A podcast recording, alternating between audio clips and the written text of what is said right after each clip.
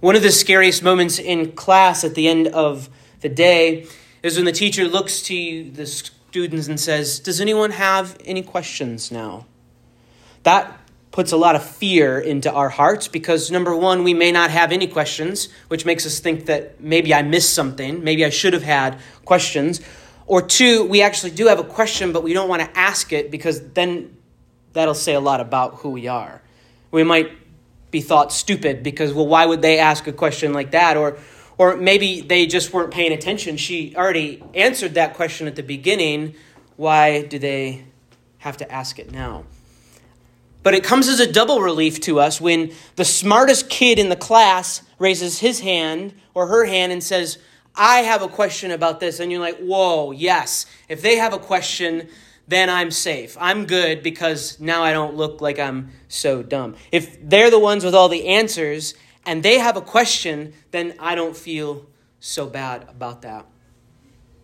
See, this is the moment in the text when we feel a little bit of relief because John is supposed to have all the answers. He is the prophet. He is the forerunner. He is the one that was proclaimed in the text that he will make the path straight. He will prepare the way of the Lord. And then John raises his hand and asks the question, "Are you who you say you are?" Yes. Oh, I feel so much better about myself.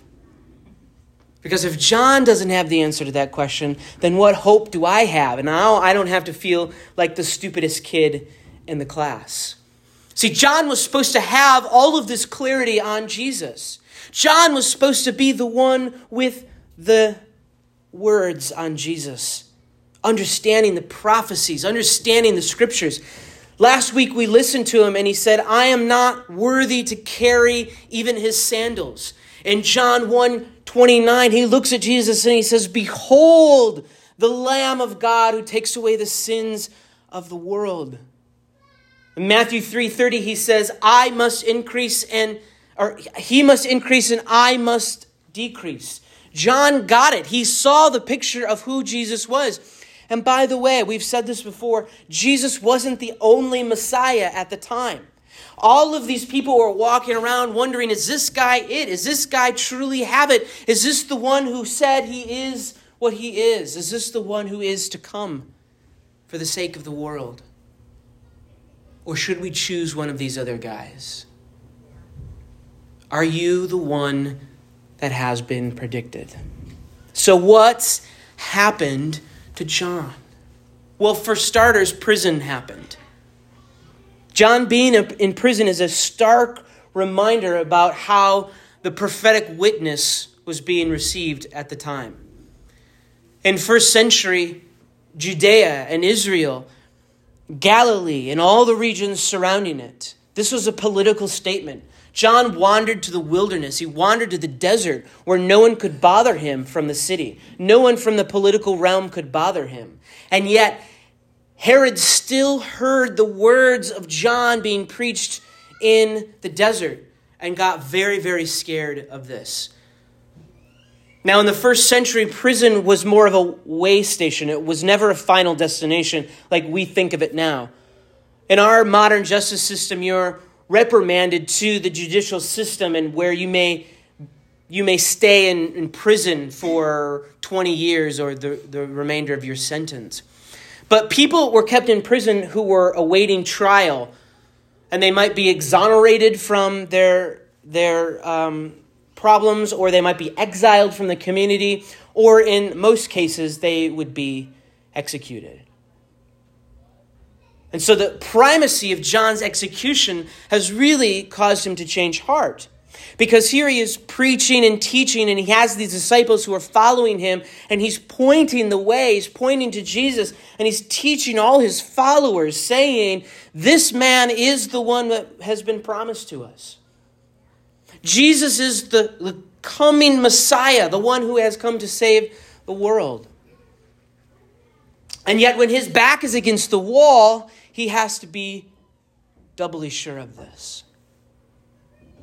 He wants to make sure that after his execution, that everything that he said was true about Jesus really is true. So he just needs a little bit more information. So let's just go to Jesus and ask him straight away whether this is true. But you know what else has happened to John? There's something about Jesus that just doesn't add up. John only sends word to Jesus through his disciples after he hears what the Messiah is up to.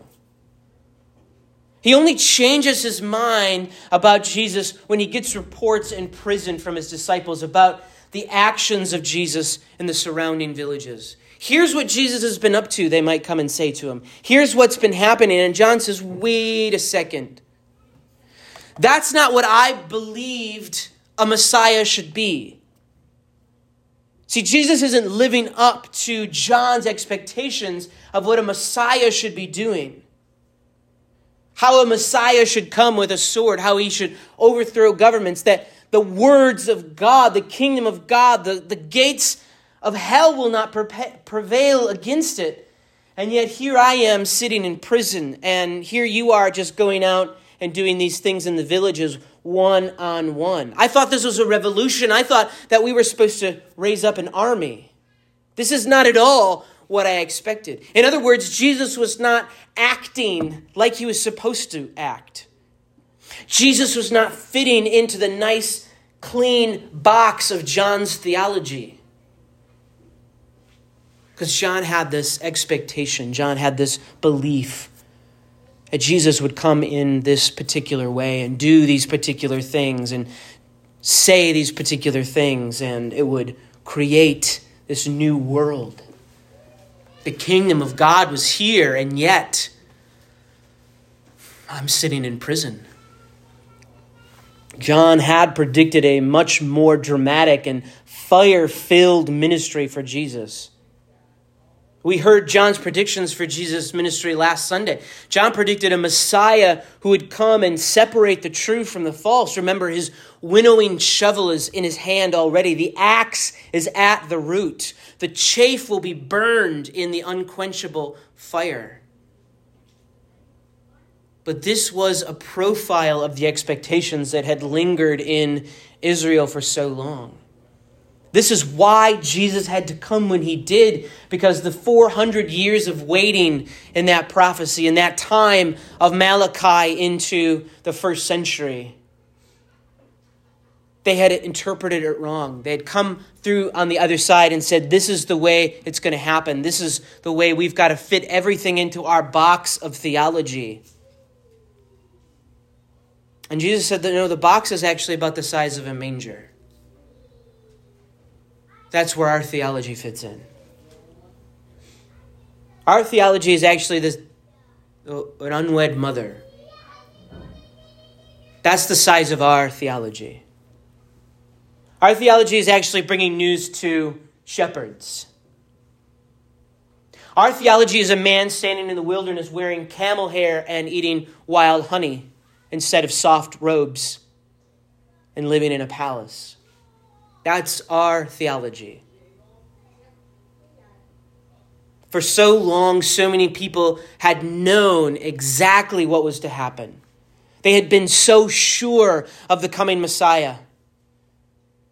They had known what to expect, and so then they could recreate that. And other people could just stand in the market, or they could go door to door, or they could gather a following of people, and they could say, this is the kingdom. I am the one who has been declared in the scriptures.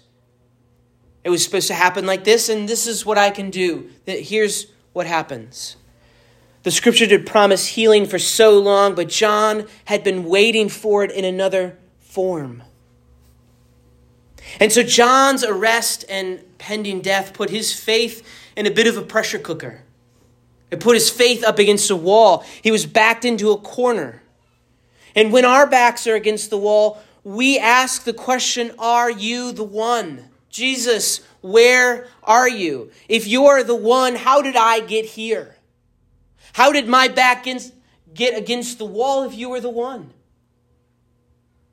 If I've faithfully declared you to be God, if I've faithfully declared you not only to be my Savior, but also my Lord, how did I get here?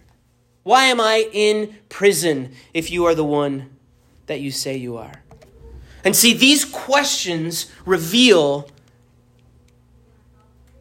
our expectations. Aren't you God? Didn't you say you were God? Where were you? Where are you now? It feels like you're so far from me. And yet each week I come to church and declare you to be good. I declare you to be my God. I talk about you to the people in my life, the surrounding people. And yet where are you now? Where are you when I need you the most? It reveals our expectations about what we think God should do for us. It reveals our heart about what we believe our Savior and our Lord, our expectations in our life. Now, it's normal to have expectations about how life was to go. In our health, we have these expectations that Uh, you know, we carry around a little bit of extra weight, especially around the holidays. And now I, I downloaded an app and it's going to fix everything for me. Or if I just walk my five hundred steps a day, I'll be cured of everything. I won't have cancer. I won't have dementia. I won't have anything go wrong with me because I got an app and it tells me when I'm healthy and when I'm not. Or even in our families, we say, you know what, we we watched this one program together and, and Christmas has been magically healed. Our expectations are, I've given so much to my children, I've given so much to uh, my parents, and they just keep asking and they keep asking and wanting and wanting. My expectations were that I would just be able to have enough money to retire and go off into the sunset and enjoy the fall and autumn of my life. And we come to church with these expectations that church needs to fulfill all of these things in our lives. And we keep hunting for the perfect place to go, the perfect congregation, the perfect pastor, the perfect church who has all the same ideas that I have and wants to do all of the same activities and events that I do. We're looking for something to fulfill that in us. When it comes to our marriages, we, we go in bright-eyed and bushy-tailed. Marriages cost a lot in our own lives. But weddings, they're getting out of hand. thirty-five thousand dollars is the average price of a wedding nowadays. And so let's spend thirty-five thousand dollars to celebrate our new life together, and then at the end of the month, figure out how we're going to pay for groceries. The expectation that let's just throw thirty-five thousand dollars at it, and it will save everything when we go into our marriage. Speaking of the smartest person in the room, Einstein's letters were published a few years back, and it revealed sort of his marital expectations. Smartest guy ever, Einstein. Here's his marital expectations. Laundry should be kept in good order each week. Three meals regularly in my room. Desk neatly maintained for my use only. And a demand that his wife quit talking or leave the room whenever he requests it. That's not so smart. That marriage ended, by the way. They were divorced in nineteen fourteen. We cannot hope that a fallible human partner not only shares our passion, but fulfills all our desires. We're asking marriages and people and churches and families and our bodies to do something that they aren't supposed to do. And that's normal. Our expectations as people are beyond belief.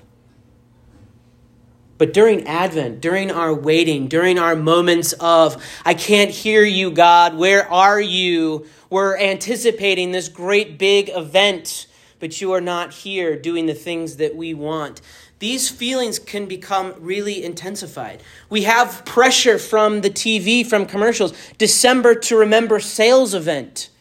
How many of those commercials do we see every day? Every kiss begins with K.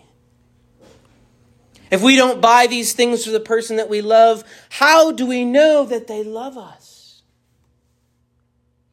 Our expectations are just culminated in Christmas. It's the ultimate of anticipatory holidays.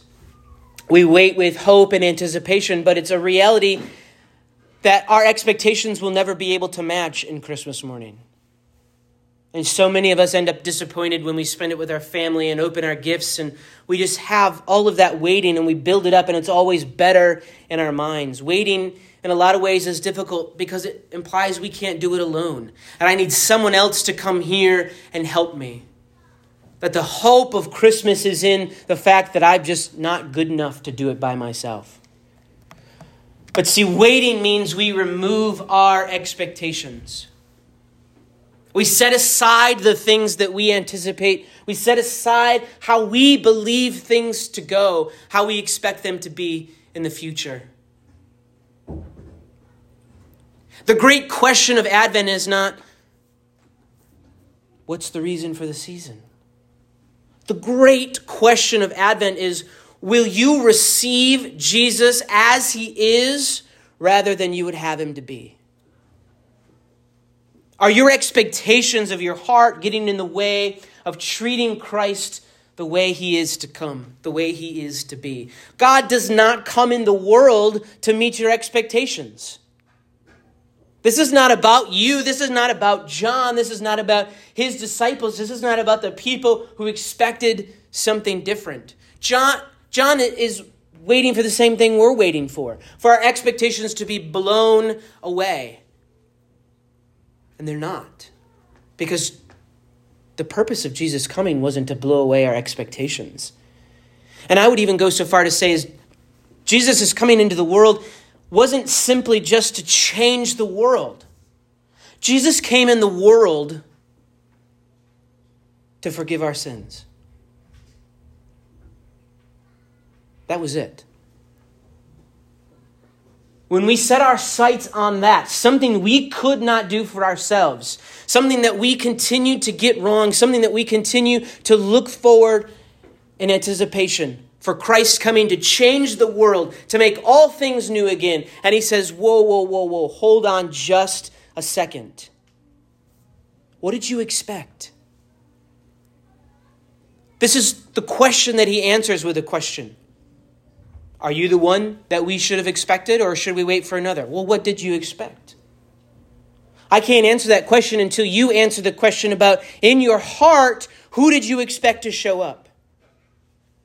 No one is above receiving Jesus, even John the forerunner, because John has to change his expectations. He has to change his heart to receive Christ. He has to change what his expectations were and set them aside. And so Jesus asks the disciples, what did you hear and see? He doesn't ask them, did you see me do anything you expected me to do? Did you see me do the things that you expected a Savior and a Messiah to do? His question is very simple. I want you to remember. I want you to consider the things that the Scripture said. And then I want you to add it up. What did you hear and see me doing? The blind receive their sight, the lame walk, the lepers are cleansed, the deaf hear, the dead are raised, the poor have good news brought to them. And we take these things for granted. But did you know in the Old Testament, in all of the scriptures and all of the prophecies and all of the things that Elijah and Elisha did, Moses and Noah and David, and all the great things that the minor prophets had gone through in the scriptures, not one man who was blind was given sight back. That miracle of healing is distinct for Jesus. It is the one sign that could not be faked. And Jesus says, what did you hear and see? What did you hear and see? Just when you think you understand who I'm supposed to be, what I'm supposed to do, once you think that you've got it all figured out, once you've got me in your box all nice and tidy, you discover that you have not yet begun to capture the dimension and the magnitude of what Jesus has come to do. I'll usher in a new kingdom. But on the way, you know what that looks like? People are going to start to see. People are going to start to hear.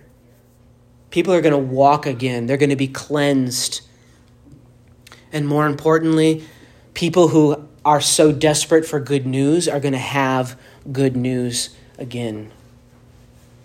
Jesus' answer is such a tough one. It's a tough one in the first century. It's a tough one for us. I can't answer for you.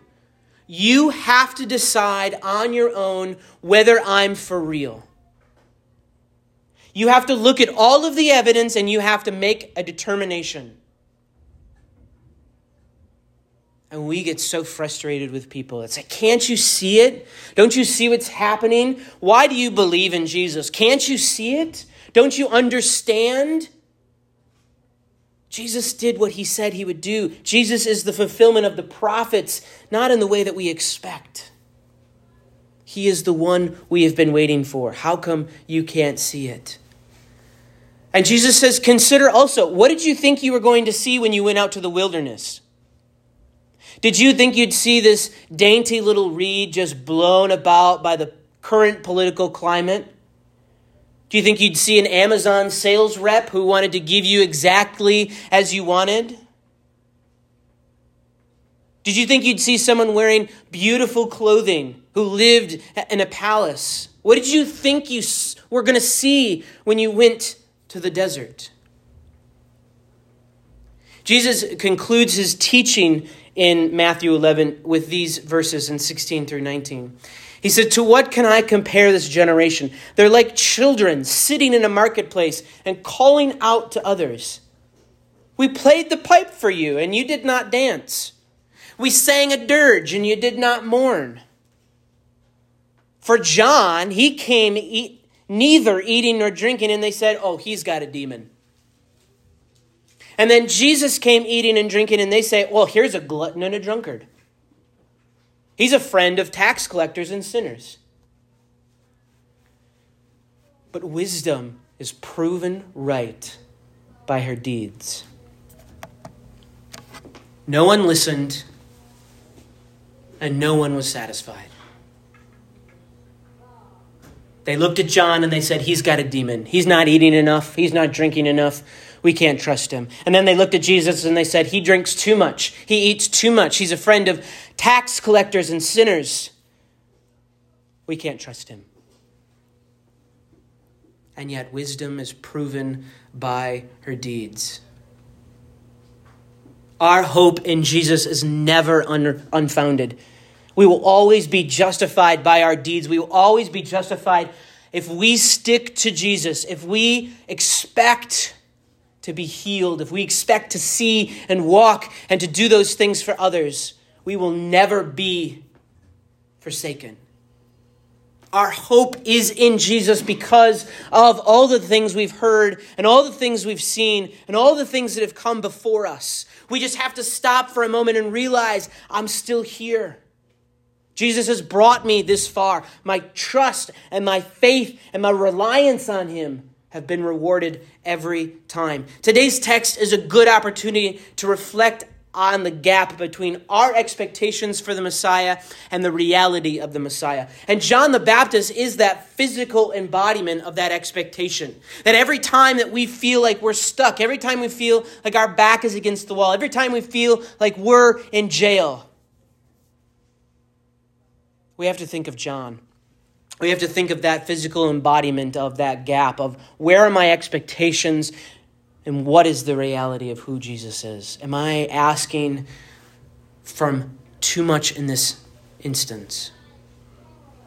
But I think it's also an invitation for self-examination. It teaches us to ask this question. Do I have ears to hear? Am I listening? Or am I just like a spoiled child who will neither dance nor mourn? And these moments of waiting and these moments of anticipation and these this thrill of hope that we have in this third Sunday of Advent, we have to ask the question, am I ready to receive Christ as he's coming? Or am I wanting something different? Do I refuse to dance? Do I refuse to hear the music that Christ himself is playing? The promise of this text is that those who wait on, those who wait for, those who wait with will run. They will soar. They will mount up on the wings of an eagle. Our patience is rewarded. And in that doubt, Jesus comes to meet us and asks us questions of ourselves that we need to ask this morning.